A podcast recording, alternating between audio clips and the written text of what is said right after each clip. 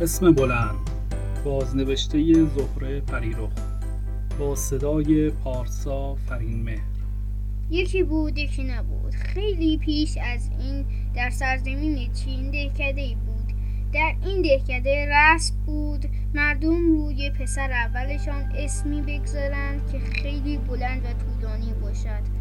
آنها فکر می‌کردند اسم بلند آن رم را بزرگ و مهم می‌کنند برای همین هم اسمها روز به روز بلندتر و بلندتر می‌شد. روزی از روزها خداوند به پدر و مادر جوانی یک پسر داد. آنها اسم پسرشان را ریکیتیکی تامبو راموبو هاری باری بوشیکی پیری هیم گذاشتند. هر کس به دیدن بچه آمد. و اسم آن را میشنید گفت چه اسم خوب و خیلی قشنگ. مدتی گذشت و خداوند پسر دیگری به این خانواده داد. اسم او را آفو گذاشتند. ریکیتیکی تامبو و برادرش آفو کم کم بزرگ شدند.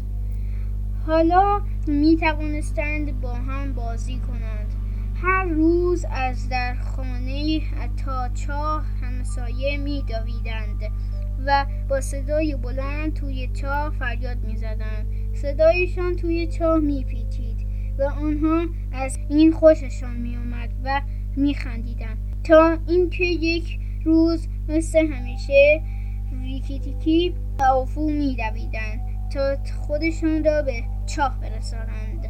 ریکیتیکی تامبو زودتر رسید. اما همین که خم شد توی چاه فریاد بکشد پاش لیز خورد و توی چاه افتاد.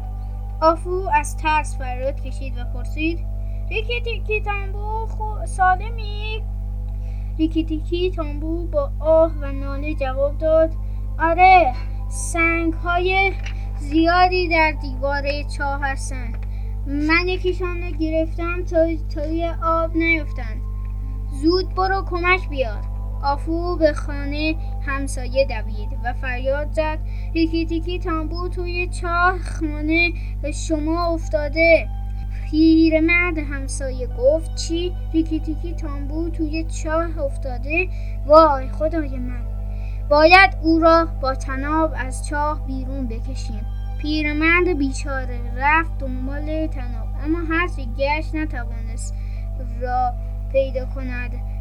آفو که خندید پیرمرد همسایه نتوانست تناب را پیدا کند به طرف خانه خودش دوید.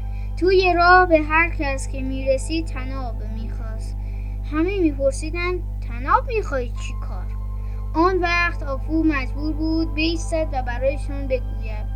که ریکیتیکی توی چاه افتاده. ولی اینقدر اسم ریکیتیکی طولانی بود که خیلی طول کشید.